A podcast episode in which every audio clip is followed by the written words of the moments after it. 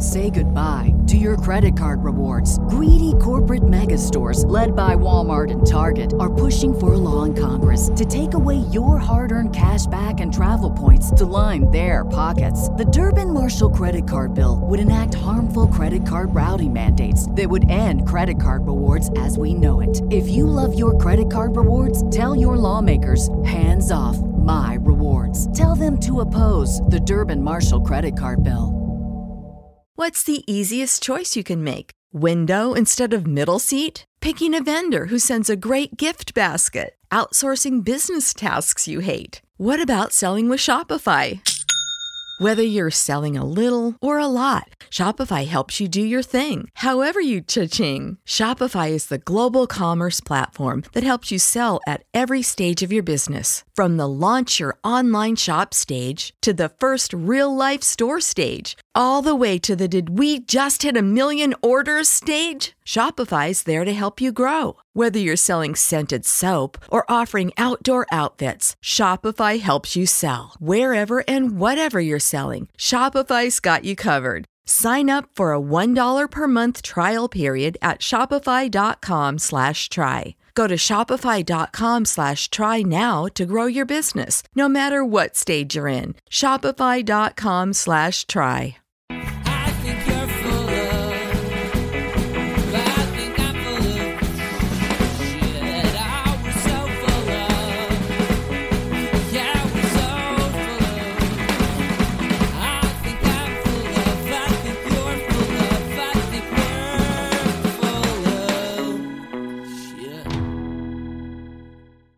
Welcome back to So Very Wrong About Games, a board gaming podcast about knitting. Mark, You've already you- made that joke. Did I? Yeah. Specifically knitting? Uh, It was some craft work. All right. Look, I don't. I don't want to say that all craft work is the same, but you can just move it on. It's like animal husbandry, Gotcha. semiotics, Taxidermy. something. Yeah. Taxidermy. Welcome to Taxidermy Are, are Us. Mark, how are you this week? I'd feel, I, I was better until a few moments ago. Well, Mark, we have another video coming out this week, so that's kind of exciting. And we're going to talk about some board games today. We're going Let's to do talk, that. We're going to talk about the games we played this week. We're going to talk about the news and why it doesn't matter, and then our feature game, which is Reiner Knizia's Babylonia. Mark, what'd you play this week? Yet more sessions of Spirit Island Jagged Earth. We have formed locally here the Spiritual Society for Murderous Anti-Colonialism, or SMAC, and we've been continuing to explore more and more of the content. This, uh, once again, has been a marvelous opportunity to see which spirits gel with your playstyles, which spirits don't, trying to find novel approaches, because most of the spirits from Jagged Earth are of high complexity or very high complexity. There are a couple that are of medium complexity, and honestly, in comparison, they seem very, very straightforward.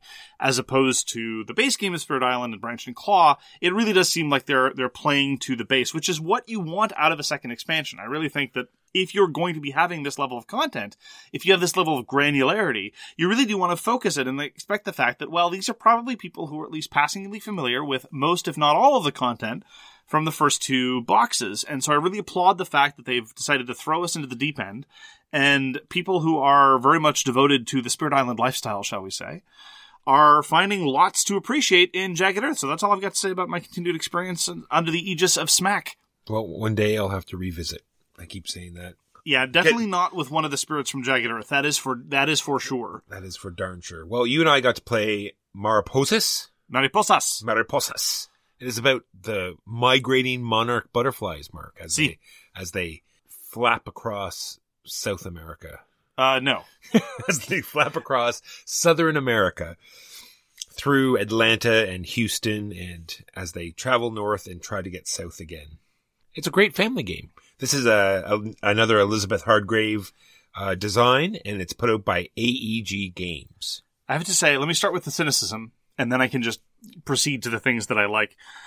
I definitely get the impression that AEG wanted to position this as Wingspan, kind of, because so first of all, they have little component trays in Mariposas that are very, very much like the component trays that Stonemaier puts out. They, it's the same form and function, and they are definitely not falling into the same trap that Stonemaier did with Wingspan because there are copies everywhere. I don't know if they overestimated demand or if this is just a healthy distribution network because we haven't seen healthy distribution in board games for a long time. Usually it's, oh, there's this new, oh, it's sold out.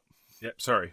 Sorry, uh, you should have pre-ordered. You should have kickstarted seven years ago. But anyway, I, I agree. I think in terms of very approachable tactical action efficiency games, Mariposas is great for a very very light intro thing. I would say if it had substantive player interaction, it has vanishingly little, and what there is is is very minimal. If it had substantive player interaction, I would say that this would be a very quality intro family game. As it is, I found it very pleasant. I have nothing substantial to complain about other than the absence of, of player interaction. The scoring conditions were cool. Every season you have a different scoring condition and you get, say, five points flat if all your butterflies are north of Houston and then two points for every butterfly on the East Coast, stuff like that. And it really forces you to wonder about how you're going to accomplish all these geographical challenges with your hands of cards. Now, the action cards aren't particularly interesting. If I oh, here, here's what I would like honestly, and I, I, think this would be great. I don't know if this will happen. I don't know if this is an AEG's plans. If there were an expansion that made the action cards a little bit more robust, most of the action cards are two moves of two spaces, or three moves of one space, or one move of four spaces, one move of one space, stuff like that. Slightly more complicated, interesting action cards, a little bit of a larger hand size, maybe a display from which to draft, and a touch of player interaction in terms of positional blocking. Now, granted, this would be very athematic. To the best of my understanding, monarch butterflies are not in the habit of cordoning off ideal territory so as to compete with other strains of monarch butterfly. But anyway, if these things were to happen, I would say that this would be a top tier intro game. You, you want to weaponize monarch butterflies? I don't. That's putting it awfully strongly. But there could be a lot of gamey things that you could do to try to make sure that there were a little more interaction than there is. Yeah, it seems it's very I'd say very bland. It's like you have a choice of two cards, which, like you said, are almost identically the same. And you, you don't have much, you know, you're moving butterflies every, you know, I mean, there's not much choice there to do things. I didn't find it bland. I enjoyed feeling the pressures of getting my butterflies to the right place at the right time and the concomitant pressures of breeding with respect to getting the necessary tokens to breed. Uh, on on the subject of tokens, there's an awful lot of token pushing. It's like move, get tokens, spend. You know, I mean, like the, the busy work that we that I often talk about is like you know, you get tokens, you spend tokens, you get to, you know, it's just back and forth. You draw a token after every move, and sometimes you spend tokens to breed. That's it. Uh, I don't know why you have such. Look, I don't think it's a fabulous game. As I say, I, am not saying it's a terrible game. I'm just saying that there's a lot of I seem to en- work. I seem to have enjoyed it a lot more than you did. I felt I was very conflicted because I very much like the fact that Elizabeth Hargrave instantaneously became a very prominent designer with a lot of clout. I think she uses her platform extremely well on social media, and I very much approve of her prominence and her authority. I just really, really, really strongly disliked Wingspan. And so and I'm very, very glad that I'm uh, so much in favor of her second published design. Without any reservation, I can appreciate the fact that she's in a position of prominence. I very much enjoyed Mariposas. Not really my style of game. I'm not really interested for, in family games without any interaction, but given that, I, I quite enjoyed it. A mí me gusta Mariposas, Michael. ¿Por qué no? ¿Por qué no, Oh, Michael? See, see. All right, that's Mariposas by Elizabeth Hargrave and distributed by AEG Games.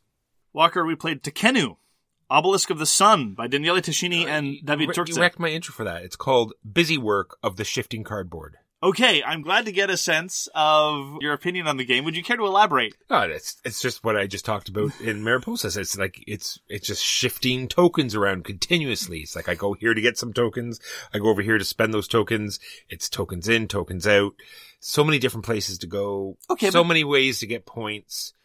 Well, that part I thought was problematic, but let, let, let, let's circle back to the tokens in, tokens out problem. Why do you think that this is a bigger problem in, say, Tekhenu or even Mariposas when compared to a game that we both like? For example, Voyages of Marco Polo. Voyages of Marco Polo. It just means it's there's there seems to be re- different reasons to spend those tokens on. Like in Mariposas, there is only one reason Mm-hmm. to get the tokens, and that is to To make to- sweet, sweet, butterfly love. Sweet, sweet butterfly love.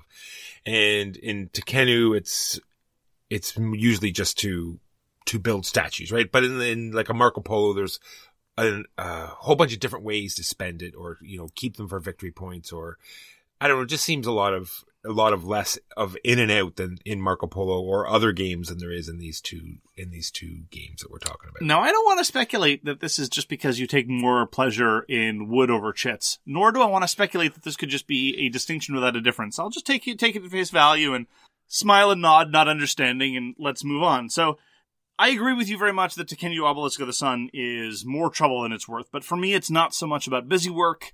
It's more that this is complexity for the sake of complexity, and it is also overcome with a general sense of sameness. So this is the same design team that brought us Teotihuacan, and we've played over the years a fair number of Daniele Tascini designs and a fair number of David Turczi designs.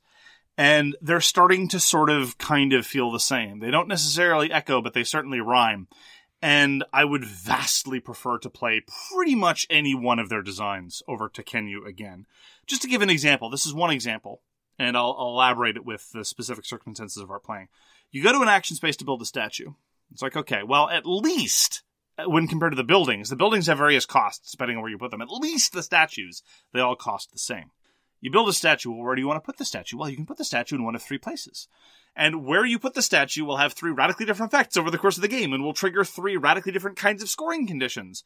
And, uh, no, no. And when you repeat this for the buildings and you repeat this for all the other things, I would rather have tracks on tracks. This game basically only has a couple of tracks to worry about, but there, the tracks are throughputs for action cards. You can't buy cards unless your track is high enough, as opposed to the pr- problem that I normally have with tracks, for example, in Teotihuacan, where it's like, okay, advance one space, I get a cacao, advance another space, now I get a stone, advance another space, now I get two points, now I advance space, I get the, just all these weird, disconnected little bits of nonsense when you're chasing up these five different tracks.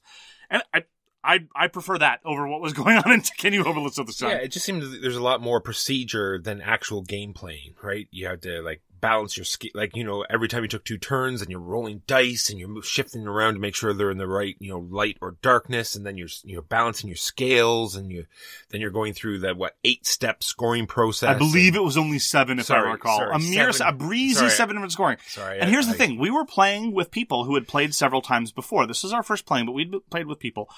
Uh, collectively, there were about ten plays under their belt, I think. And every time a build, this was not just during the scoring rounds. This was every time a building got built, every time a, a, a plinth got placed. Every time they had to go through the little flow chart of okay, now I score one point per this and that, and one point for this other thing. And wait, what does this thing mean again? It's like seriously, why bother at this point? I said when we reviewed Teotihuacan, and I stand by this, one of the things that I liked about it was relatively focused. You could chase up the tracks if you wanted to, but at the end of the day, you were building a temple, and that's where an, a lot of thing was going to go on. Going back to Voyages of Marco Polo, you're fulfilling contracts and you're traveling. That's basically what you're getting your points from. And when it's this scattered and this difficult to remember what anything does, it all just gets overwhelmed in a wash of, oh, I'm getting five points now for this thing I did. Okay, sure, fine. I, I did not enjoy the experience remotely, and I'd vastly prefer the other outlet. Do you know what? Honestly, I this is going to be a bit of a stretch, but it felt to me a little bit like Rome & Roll, but worse. Because Rome & Roll as well is a dice drafting game where you then use the dice sometimes kind of to influence your actions, but sometimes not really. Sometimes the dice matter and sometimes they don't, which is occasionally frustrating. But at least in Rome & Roll, you have more focused scoring conditions, and it would hard to be less focused than Tekhenu, and more substantive player interaction because your buildings would have butt up against other people's building conditions, and they were jockeying for building spots, and you were jockeying for competition spots, and sometimes your what you could conquer was being opened up by somebody else doing something. I enjoyed Rome & Roll more than you did, but I think you have to you have to agree. At least Rome & Roll wasn't Tekhenu Obelisk of the Sun. Oh, one hundred percent, because there's like eight things that we didn't talk about, like Yeah. tech, tech cards, destiny cards, happiness track, population track. Well, again, things we've seen in a whole bunch of other Tascini and designs, either singularly or together. I mean, it's just all this stuff. I was I was very optimistic about Tekhenu. The theme, superficially, is about Egyptian mythology, and nominally the action selection feeds into this notion of your judgment in the afterlife, where you will be evaluated according to the code of Maat. And on one end of the scale, your your heart with all your evil deeds would be on it, and on the other scale would be the feather of Maat, repre- representing the closest thing they had to a goddess of justice, kind of, sort of, almost. And if the feather were heavier than your heart, then you could pass on into the into the next life and be ruled over by Osiris. But if your heart were heavier than the feather, well, then you got fed to the crocodile. And who doesn't love a good story ending with being fed to a crocodile? And so, so the action dice were supposed to. It uh, first of all, it mostly didn't matter. And secondly, there's no crocodile. How could there be no crocodile walker? I know that makes no sense. Yes. Part of, I, I think I deserve some kind of award for keeping my cool together because the last time I felt this kind of upset about a wasted theme and a sort of generic blandness was very different game, but Champions of Midgard. Champions the Midgard is just a generic kind of worker placement thing without much to, to recommend it. Here, this is just sl- slightly more medium heavy resource efficiency kind of, well, I could do this to get two points, but if I did this other thing first, I'd get this tech and then it would be worth three points. So maybe I should do that. Oh, but then if I keep doing that, I won't be able to build this other weird thing that requires this other. Meh. No, mm, Meh. no. Well, hopefully we'll get some more plays in it. Maybe I can convince you to uh to play it once or twice more. Why, why do you want to play it more? Well, I think we should give it more than a single chance. Why? We, we, we dis, we discard lots of games after a single play. But I painted it. Look, we discard lots of excellent games after a single play because of time constraints. it's true. Why can't we at least give get some benefit out of the hyper review schedule that we have and say we've done our time with Tekhenu and now we can move on? That is Tekhenu, put out by Board and Dice. Now on to Floaty Giant Deathhead, or known by other people as Chucky Mags or Carlos Magnus. This is a great old school game, Mark. It's back to butting heads and and player interaction up the wazoo, as they say. None of this turtling, playing your own little game, trying to maximize points. This is knocking people out, making sure you are getting your castles out. And it's one of these great games where once you get all your castles out, you win. There's no, you know, time constraints. There's no, you know, one person getting away with the game. It's all about getting your castles out. Yeah, back when there were any number of weird confrontational Euro games with relatively parsimonious rule sets. Carolus Magnus is by Leo Colovini. Leo Colovini is definitely good for the occasional strange Euro. And Carolus Magnus for me is a great palate cleanser. We first ex- experienced it deep in the days of pandemic when we tried it on yucata.de, and that is where we originally associated Charlemagne the Great with a giant floating death head because instead of a pawn in the Yucata implementation, he's a very, very bright red kind of disembodied head that floats around and sends his laser like gaze over different territories. So that's where that's coming from. As to why I occasionally call him Chucky Mags, Carol Big Big, Karuli Maguni, I don't know. It's just a mental illness, I suppose, but Carolus Magnus is definitely the kind of thing that I want to pull out every once in a while. It's not a perennial mainstay. I don't think it's top tier game, but as a palate cleanser, as a corrective to a lot of some of the more recent trends in Eurogaming that I don't like. As you say, it is absolutely peerless in that it is very confrontational and you don't ever feel like you're engaged in an optimization puzzle. You're involved in a tactical knife fight where you have a very, very limited number of actions and you have to outmaneuver your opponents. Yeah, it's a completely no luck Euro. There's a little bit of luck with, you know, the drafting of the cubes. But other than that, you know exactly what's going to happen. And if you don't plan ahead, then you're done. There are multiple levels of play, and, that is one of the reasons why I think I really don't do well at Carolus Magnus. I think the best game I ever played of Carolus Magnus, I was within like three or four turns from winning when somebody else won the game. But in Carolus Magnus, there's trying to figure out what you're going to do on your turn and trying to scrabble out uh, a placement or two there. But you get to look at everyone else's supply and know for certain what they're going to be able to do on their turn. And if you're really eating your Wheaties, like many of the people who pants me on a regular basis, if you play with the variant where you're drafting cubes, which we do, you get to look at what's available in the draft pool and say, okay, I, I, I think I know what I could do next turn, and I think I know what everyone else can do next turn.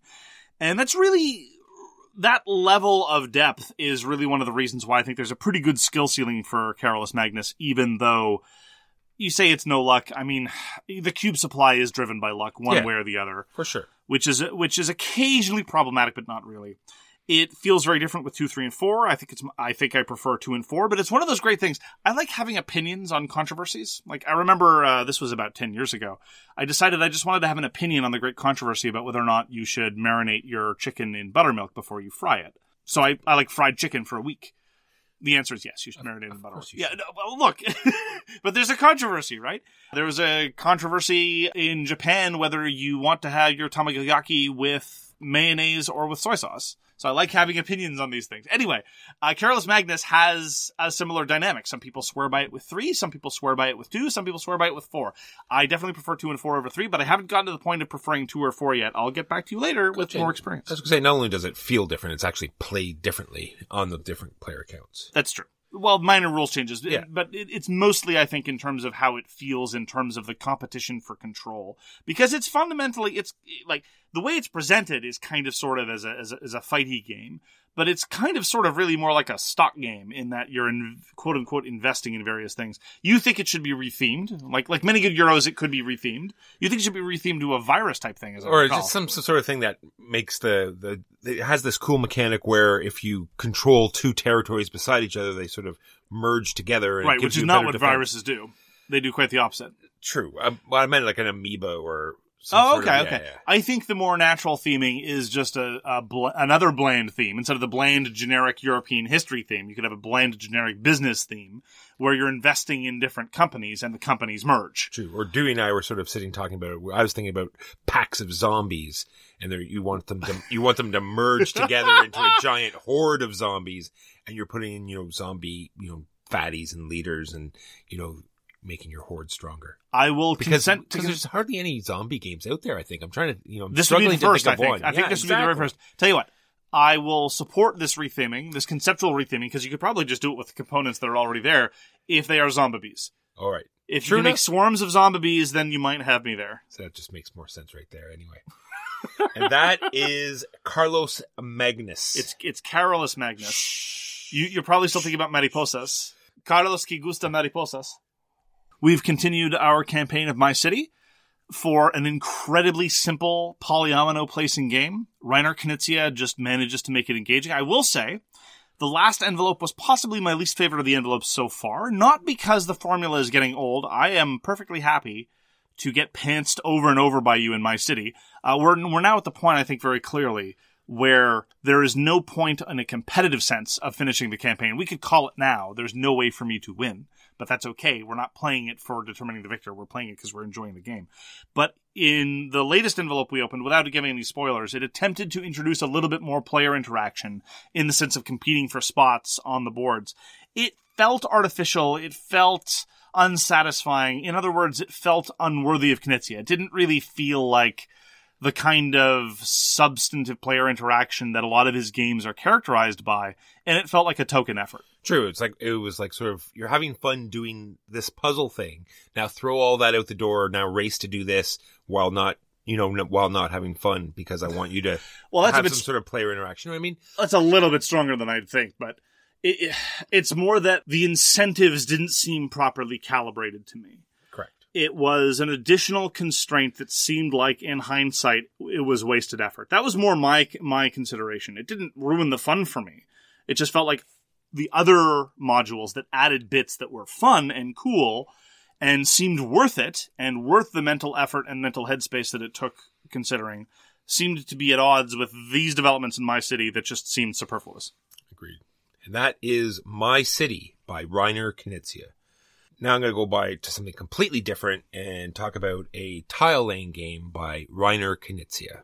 This one is called Indigo, Mark. And if anyone is familiar with Tetsuo, this Uh, is just Tsuro. Tsuro. This is very similar. You're placing tiles down with paths that all connect to each other, but this one is an hexagon system.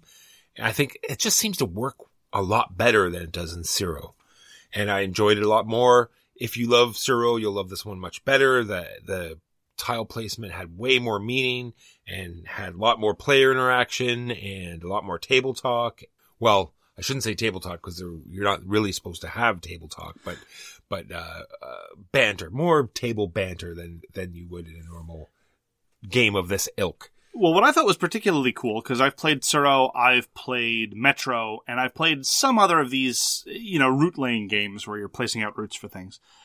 And what was really cool is there are these scoring zones all over the board, and your job, your goal is to get various gems to these scoring zones, but every scoring zone is shared between two players. And so I have to be very careful about who scores what.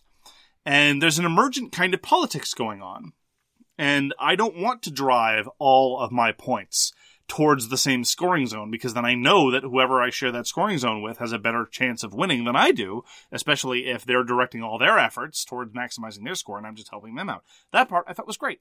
And it really did pay off in terms of the playing of the game. I thought that, again, in, in the context of really light, approachable, family appropriate games, Indigo is exactly what I'm looking for. Uh, As opposed to Mariposas, that doesn't really have any player interaction. In Indigo, it's all player interaction. You cannot do anything by yourself. Everything you do affects several other people at the table. Now, the actual route placement was very simple. Uh, visually, it's appealing. You get these lovely little paths, and it looks very convoluted, but it's still very visually engaging. The tile variety is minimal because there, there's only so many different permutations you can have. And with the rules as written, you only have a one tile hand. It was reminiscent of, of actually. And my first impulse, as with all things, like, well, can't we just have a two tile hand or something? Maybe even a three tile hand?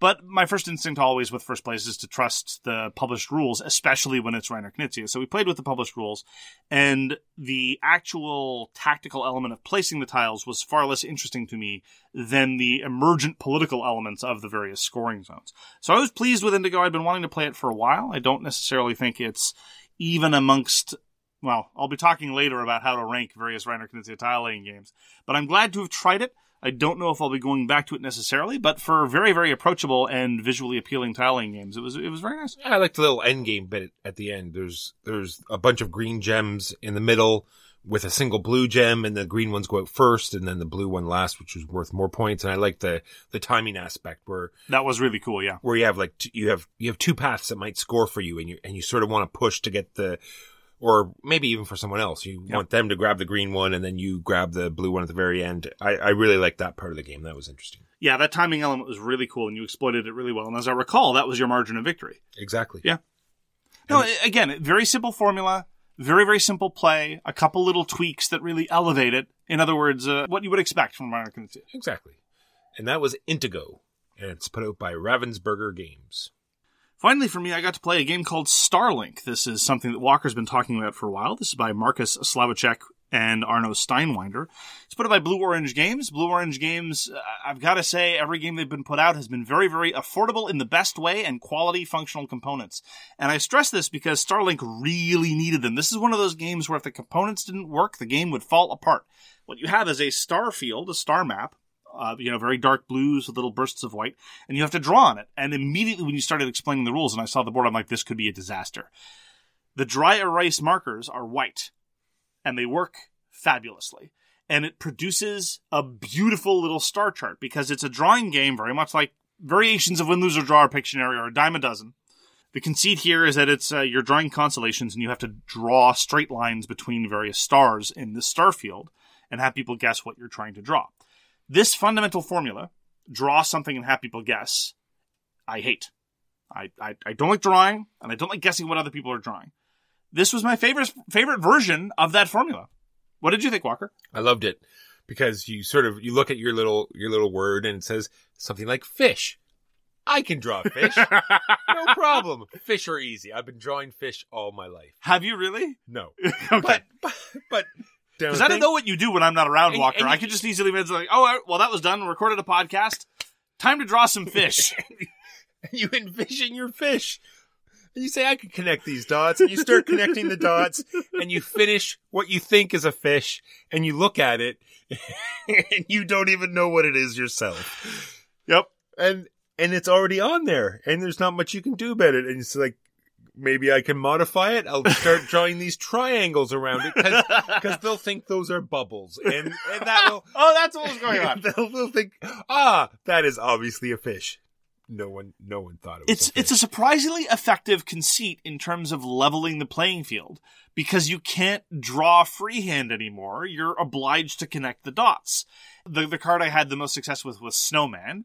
And yeah, can, can I draw a circle? No, I cannot draw a circle. But then again, when playing Starlink, no one else can either. So I drew three blobs on top of each other that were roughly growing in size, and someone was able to guess Snowman. There you go. That works. And yeah, you outsmart yourself. You figure, oh, this is easy to draw or hard to draw. Well, given the Starlink concept, it's it's it's sometimes harder. And we saw, I saw the, the the the snail was very impressive. Now we kept guessing sled. Yes, it was, we didn't guess. We didn't guess that. but In after it was hindsight- revealed, it was like, ooh. In hindsight, it was very very was very impressive. good. yeah, and, and again, I, I can't stress this enough. If the markers didn't work, if this the, the, if the stark white dry erase markers didn't function, if they didn't look right, if they failed to be discernible, then the game would fall apart. It, the entire conceit would fail. And I should also mention their commitment to the conceit extends past that into the scoring as well. After you draw the little constellation, if it's successfully guessed, someone has to label the constellation next to it, and you get a bonus point if the entire constellation fits inside this weird telescope counter, which is just a cute little bit of nonsense that really helps tie the theme together in a themeless party game. As I say, I hate this format of game. I hate drawing. I hate guessing what people are drawing. Of the many varieties of games like this that I've played, this was my by far my favorite. Yeah, it's funny. And if you watch the unboxing, there's a funny thing too, where it's one of the, first card I pick up, it said robot. It's like, oh, I can draw a robot. But then once you put in it, like you're connecting the dots and you're making this blocky, you know, human shaped figure, then it's like, you know what I mean? It's like, how do Sure. you, it's like a man, you know, it could be It's always gonna be How- how, do you, how you know that it's a robot as opposed to anything else? Anyway, love it. And that is Starlink by Blue Orange Games. And those are the games we played this week. And now on to the news and why it doesn't matter. Speaking on news that doesn't matter, Hero Quest. Who Yeah. asked, who asked for it? That being said, we've been talking a lot about hype on the guild this week. And that this this they've done a great job, I think, of building the hype. They've got the standard timer on there, the countdown days and hours until the big announcement of what Heroscape is going to be. Hero So- Quest. I keep saying Heroscape. Of what Hero That's a very telling Freudian slip, though. Hero Quest is going to be. So those who lamented the loss or even want Hero Quest back, then you, you're going to get something. 15 years ago, I might have given, I don't know, half of a crap because there was a there was a dearth of adventure type dungeon crawly things. Now, to be to be entirely clear, uh, Hero Quest was kind of before my time. I grew up poor and I didn't have access to things like board games when I was growing up. And so when Hero Quest was released, I wasn't in the hobby. I didn't have access to things like that. And I, it was never part of my hobby re-education. I played Warhammer Quest, the original, when I was immersing myself in gameplay history. So I don't have any particular associations with Hero Quest. The associations I do have, though, are with Avalon Hill. Because this is all part of the Avalon Hill brand name, which has more or less meant nothing since Wizards of the Coast uh, acquired it a while ago. But the Avalon Hill brand name is being shifted around and it's been sold, and this is this is all associated with the HeroQuest stuff because it's nominally an Avalon Hill game. Now, does this mean that there's a possibility that Avalon Hill is going to be a thing again? Maybe. A very, very, very, very, very tiny possibility. And I will hold out for that hope. And that is my Hero Quest news. Dungeon Fighter is going to be reprinted. Dungeon Fighter was a very strange co-op dexterity game put out from Italy, whereby you had to bounce dice off of a target and then landing on other targets in order to do damage to monsters. In addition to being weird, which we like, and being a dexterity game, which we like, it was also brutally hard. It was real hard. Yeah, because it wasn't just, you know, bounce the dice. It was like do it under your leg or around your back. Oh, I or- found it hard even without the modifications. Slide them off your head, or it was all sorts of silly ways to to project the dice down onto the table. Well, it was it was having to bounce it. A die, by its very nature, it has to land just right in order for it to bounce reliably. Then they're D6s, of course. If this were D10s, forget it. Was from our experiences with the excellent Flick Fleet, D6s are much easier to control than D10s. But anyway, I I enjoyed its attitude at least. I liked its approach. Uh, the art style is very characteristic and, and, and whimsical. Anyway, it's coming back. There were a number of expansions, and now they're going to consolidate it into two base game boxes. They're going to be running a Kickstarter for it, of course. So Dungeon Fighter is back. A couple of releases from Ludonova that are coming up that I'm looking forward to. One of them is Sumatra, which is going to be a set collection game from Reiner Knizia. It has some in- potentially interesting looking tempo mechanisms and pushing your luck. When Reiner Knizia does things with push your luck, I pay attention because it's one of those nice little things that he, he tosses on top of, of otherwise solid games, like, for example, in Ra, which I think is the best push your luck game ever made. And also from Ludonova, they're going to be pulling out a game called Polynesia. This is by Peer Sylvester. Peer Sylvester is a fascinating designer who released the maddeningly strange and thoroughly compelling King of Siam, then re released as The King is Dead, and re released again as The King is Dead not too long ago by Osprey Publishing. Polynesia is a game about escaping a volcanic eruption, which is, you know, definitely gets you uh, a, a, a sort of a visceral appeal of getting your people where they need to be rather than just a couple points here and there. So it's like a, a Fireball Island variant. no, it does not look to be like that. And this actually uh, feeds into our last bit of uh, my last bit of news, which I'll get to later, which is why uh, Polynesia entered my radar in a serious way. But Walker, what else you have to tell us? Well, we're talking about nostalgia with Hero Quest. I have nostalgia about these magazines I got as a child that had would have this elaborate collage of of like a cityscape, you know, with all these intricate little drawings of people doing different things, and there'd be a little list on the bottom that would say like, you know, count how many balloons or how many street actors can you find, right? And I remember having a great time. Well, there is a game, Mark. There's a game. There's a game. It's called Micro Macro Crime City. And it's this gigantic map that you're going to lay out, paper map you're going to lay out on the table. And it is one of these giant collages. And what they've done is they've put all these intricate crime scenes and, and things that you can find.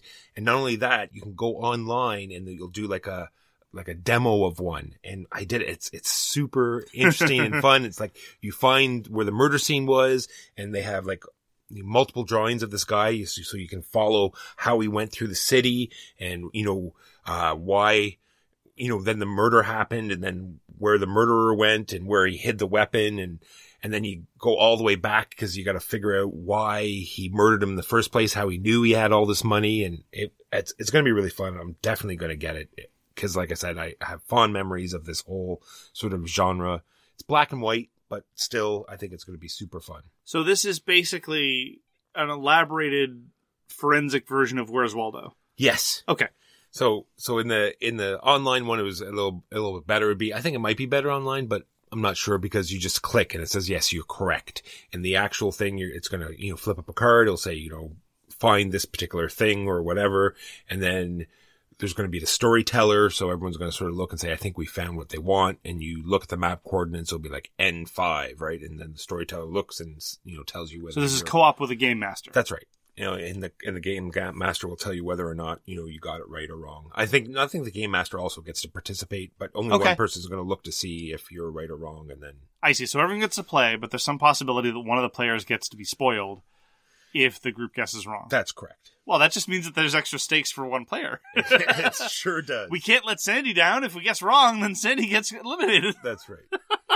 Looking forward to it. Should be out soon. Micro Macro Crime City, and definitely try, try it out. I'm going I'm to send Mark the link so you can put it in the description, and you can play your own little demo of it.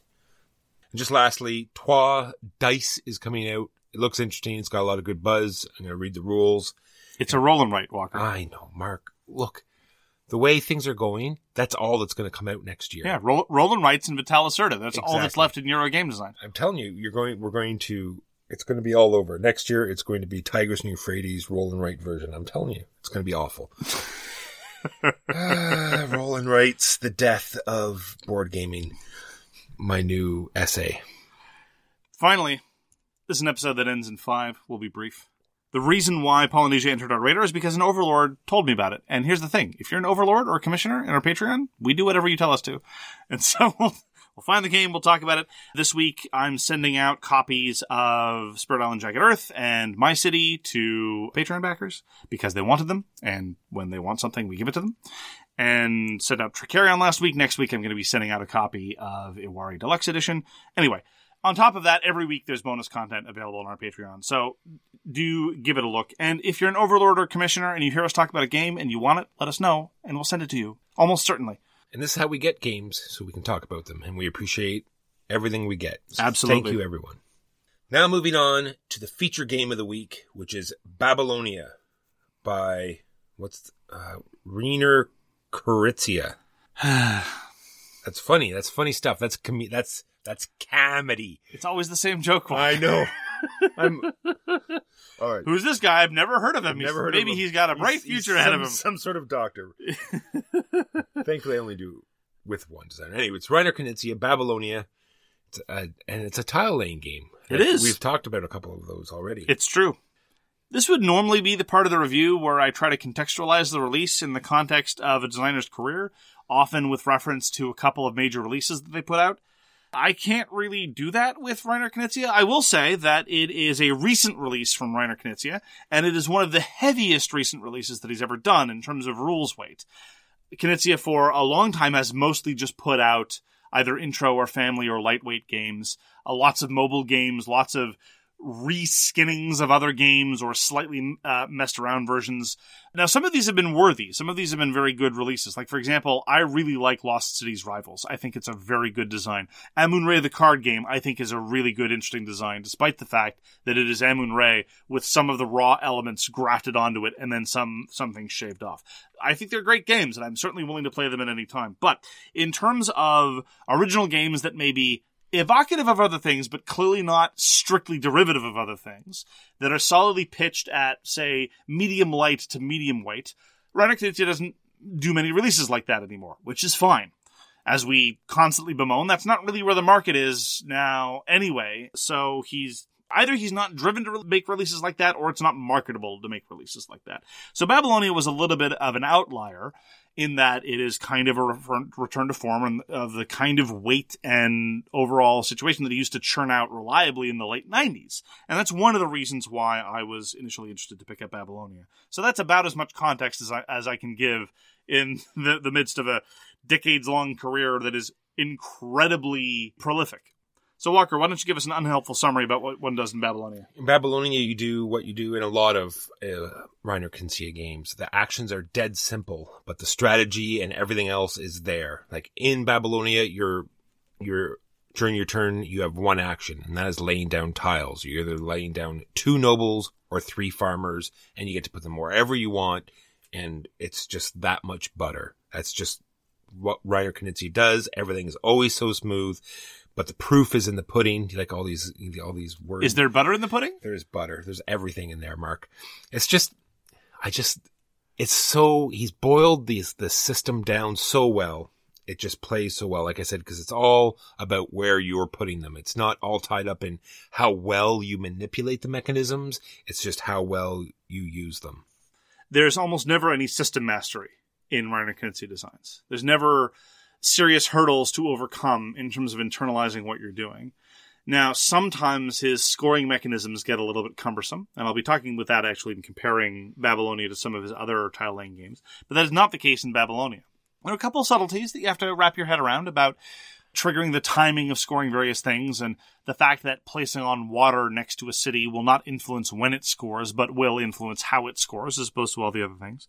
But you're absolutely right. In terms of length of rules explanation to quality of decision making, it is absolutely like other Reiner Knizia games in that it is very much on the right side of the of the ratio.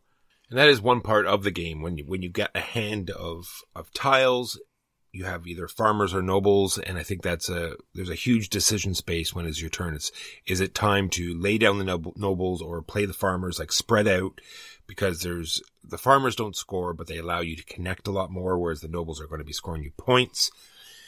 Well, the farmers can score around ziggurats, They can. which actually reminds me an awful lot. The, the game that Babylonia reminds me the most of, and I don't want to over belabor this comparison because it's very, very common when your catalog is as deep as Reiner Knizia's to over exaggerate the connections, even when they don't exist. And this, again, especially is true when, when he's always releasing, you know, X the card game or X the dice game or, or whatever. But it feels an awful lot like Samurai to me because Samurai was the tile laying game that he, that he designed that was mostly about surrounding things and these things scored when they got surrounded. And similarly, in Samurai, rarely, but it was very advantageous when you could do it, you could play two tiles rather than one. Similarly, in Babylonia, knowing when you get to place three farmers as opposed to two of anything can be very, very crucial. And it, it, it involves something that otherwise is very, very lacking in Babylonia, which is surprise. Because everything proceeds at a very, very constant pace. Everyone's just placing two tiles, placing two tiles, a couple points here, a couple points there, which is one of my misgivings about Babylonia.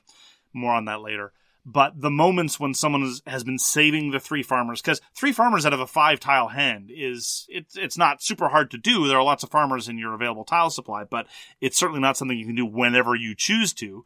But those turns when you place three farmers if you're able to execute it properly can have a serious impact on the game. Yeah, there's like you said, there's many paths to victory, and that's what I had in my what I was going to say in the intro as well is the fact that you pretty well have to stick to a scoring strategy. I think in this game. Because if you try to if you try scoring strategy and you try to break away from that, I think I think you're not going to win. It's like you have to decide whether or not you're going to do big chains or surround the ziggurats or you're going to try to get a, a large group of cities that hit scoring every time. I think if, like, that's the end of my point is the fact that if you start a strategy, you have to keep with it for the whole game. Because if you try to suddenly diversify, I think you're going to be too far behind. I don't know, but I don't know if I would situate it in terms of diversification being a problem per se, because the times when I've been most successful in Babylonia have been when I have diversified. But you're right. It has been because I consciously chose to relatively early on. It doesn't really allow for, for lots of endgame course correction, which again is one of, one of my problems with Babylonia. I feel like often in Babylonia about certainly two thirds of the way through the game, but possibly even sometimes halfway through the game, you can look at the board and figure out who's going to win. Because as I say, even though there are these lovely little moments of surprise when people play out three farmers to great effect, usually it's a game of incrementalism and the scores are going to be very high, upwards of 100 points usually, but you score a few here, a few there. And those times when you score big, when a city scores and you score 20 points, the writing has been on the wall for quite some time about that. Which is actually, although that's a problem, it does actually emphasize one of the ways in which Babylonia is interestingly different from a lot of other Euro tile layers and even a lot of other Reiner Knizia tile layers. There's not really infrastructure, but there's kind of this notion of investment in that your nobles, when played well, will score several times. It's different from say Tigris and Euphrates, where a tile will tile will definitely score once, and you want it in the future to protect your given placements. And it is certainly different from a lot of other games where it's just, well, I place this and I score, and then that's it. The tile's effectively done in terms of my scoring. To do well, you need those tiles to score several times over. And that I, I, I actually enjoy. You really care about those placements, and it, it drives a lot of the geographical considerations. Yeah, it, it drives the player interaction as well, right? Because you want this these chains to continue. You need them all to be connected, and it leads to that really interesting, you know, blocking mechanism. You know, if you can keep it within your strategy, you know, block when you can, and take over those areas. I think it, it it's a great game. The blocking is good. I wish there were more of it. I compare it, and again, I, I'm sorry, compared to say something like Through the Desert, because just to back up, it's a hex grid, and hex games are fundamentally more difficult to block than with grid-based games. In a grid, it's very easy to block somebody, and the moment you do, it becomes very, very torturous to work around. That's one of the reasons why Tigris and Euphrates is so good, because you have to use all the tools at your disposal to try to overcome these traps and to lay traps in turn. But with hex grids, it's a little bit harder. And given that there are no other placement considerations, and through the desert, you weren't allowed to place a camel of the same color adjacent to a camel uh, of, the, same, color. And that amplified your ability to block. And it made it so that you could block somebody at an opportunity cost, but not at a great one. So it was worth going out of your way to block people. In Babylonia, I feel that a lot less because it's really hard to completely close off a city and usually it, it most of the time feels like well they're so far away they're not going to get there anyway and it seems like more of a sunk cost I, I wish the blocking were more substantial Yeah, definitely at the beginning of the game, it's not there, but near the end, when everything is getting tighter, it does happen a little more often. If somebody has taken something for granted if someone has looked at a city a few placements away where there's wide open fields then yes that, that can happen but to me that's more of a timing consideration Yeah. It's the notion that you can't take for granted that the city is going to score on your timetable. It might score too early and you haven't connected it yet, which I suppose is a form of blocking. Okay, you've convinced me. That is a form of blocking. It's not a spatial blocking, it's more of a temporal blocking. You could get there eventually, but it just scores before you happened to get there. Fair enough. I retract some of my complaint about there not being enough blocking. And an interesting thing. I, did, I didn't really see it come into play very often, but once the city does score, you remove the tile, so it opens up like a new lane where you might be able to reconnect. It, it didn't really, you know, pan out, but the fact that it's there is interesting. yeah, the geography changes a little bit over the course of the game, not a whole heck of a lot. The other area that I, I quite like because it's so different from where most of your points are going to come are the ziggurats. Every time you place next to a ziggurat, you get one point for every ziggurat you're next to. And but you you know there are five ziggurats, so you might think, "Ooh, I could get to a place where every tile placement I do is worth five points." It's like, well, first of all, you had to work to get there, and secondly, in the context of a game where you're going to be scoring upwards of 100 points, not gonna win you the game. It it can be part of a successful strategy, but it's just you know in the context of everything else, it it works out just fine. When a ziggurat is surrounded, someone might get a special power. And there are one shot special powers, and then there are recurring special powers. These aren't wild. We're not talking about cosmic encounter level special powers here. The one that I have a little bit of doubts about, and I real I feel I feel so churlish and on such shaky ground, trying to question anything related to balance in a Reiner Knizia design. But it just seems like to me the take an extra turn tile, because that's one of them that can be in the mix, seems like an obvious choice. Because again, this is a game with some compounding interest where tempo matters a lot and where you might not get to play out all your tiles because an end game condition is anyone has played out all their tiles. So taking an extra turn seems like the obvious thing to do, especially when in some cases, and I've seen this happen more than once, you surround a ziggurat, you get to claim the tile, you take the take an extra turn, use it right away to surround another ziggurat, which then gives you another power on top of the points that you got all the other placements, which might score extraneously. So I'm not a huge fan of that effect on the game net net, and I've encountered a couple of players who swear up and down that it's broken and shouldn't be included. I'm not there yet. I just don't like its effect. True. And it could be a timing thing as well. If I think the special power, some of them might be equally as powerful if you get them earlier in the game. Possibly, but not in the sense of immediately then being able to snag another ziggurat, right? Sure. If you have an opportunity cost in terms of getting a power, like you have to take this power instead of another, and it could feed into other tempo considerations later, it's just those are less blunt than I will now take another turn immediately to then claim another ziggurat right now. Yeah. No, and definitely played out at the end where you had more tiles out on the board than everybody else, and I think I'm definitely on your page, sir. So I think the game plays very smooth because, like I already said, you just you have one action. You put out tiles, whether it be three or two, get to put them wherever you want. It all the strategy is all from your own little head. I think it scales it scales fantastic with different player counts. All they do is cut off parts of the map. I think it just plays just as well. And the end game scoring, I'm getting kind of I've already said how much I hate hidden or you know tons of points at the end of the game or going through a huge rigmarole about adding up scores at the end of the game. This is well, I've triggered the end of the game. Who's in the lead? You are. Well, you've won. Done. End of story. None of this big, you know, hidden counting up tons of points at the end. It's just done. It's smooth, it's clean, it plays well, it's pretty, it's easy to explain, and it moves at a good clip, and it's got lots of interesting scoring and tempo considerations.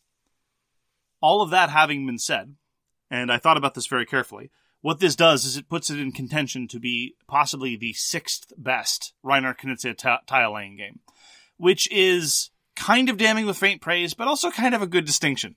So if you've already played Tigris and Euphrates to death and th- Stephenson's Rocket and Through the Desert and Samurai and Blue Lagoon, the recent release by Blue Orange, then I think Babylonia will be right up your alley because all of those other designs, I think, are superior in indeed many of the same ways. Very clean, very approachable. They scale well. Uh, some of them scale a little less less well. Babylonia does scale better than some of them. The uh, all those other tile laying games have some of the virtues that I've said were lacking in Babylonia. Like, for example, there are bigger moments in some of those other games, big consequential moments. You feel that the scores are a little less diffuse then uh, Babylonian, most of those instances, not a whole lot of, well, two points here, five points here, six points here, and by the end you get over 100, which again feeds into that notion of, of, of, not, of not having big moments. It sounds like I'm being down on Babylonia, and to a certain extent I am, but this I don't think should be your entrance into the world of Reiner Knizia tiling games. I mean, you could do worse, but I think that this is very much for people who very much already appreciate his oeuvre and like watching Reiner Knizia iterate on other tiling ideas. It's very, very good, but not, I think, great. And in a catalog of work that includes many great tile playing games, that can lead it to be feeling almost frustratingly cuspily inadequate.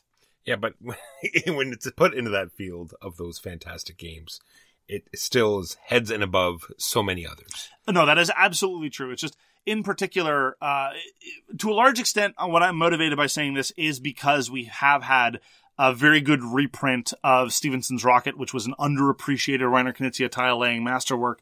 The recent excellent release of Blue Lagoon by Blue Orange Games, which I think, although it falls a little bit into the other problem of modern Euro design, the scoring conditions are a little bit head scratching. It's like, okay, uh, you get points for set collection and you also get points for forming a chain and etc. And that is awesome, but it's nonetheless has this lovely uh, two stage progression where first you settle islands and then you expand out from huts. That part is great and really helps break up the tempo and means that who is going to win is very much a factor of how you can balance these two different phrases. So you don't look at the scoring track and figure, oh, well, we know how this is going to end.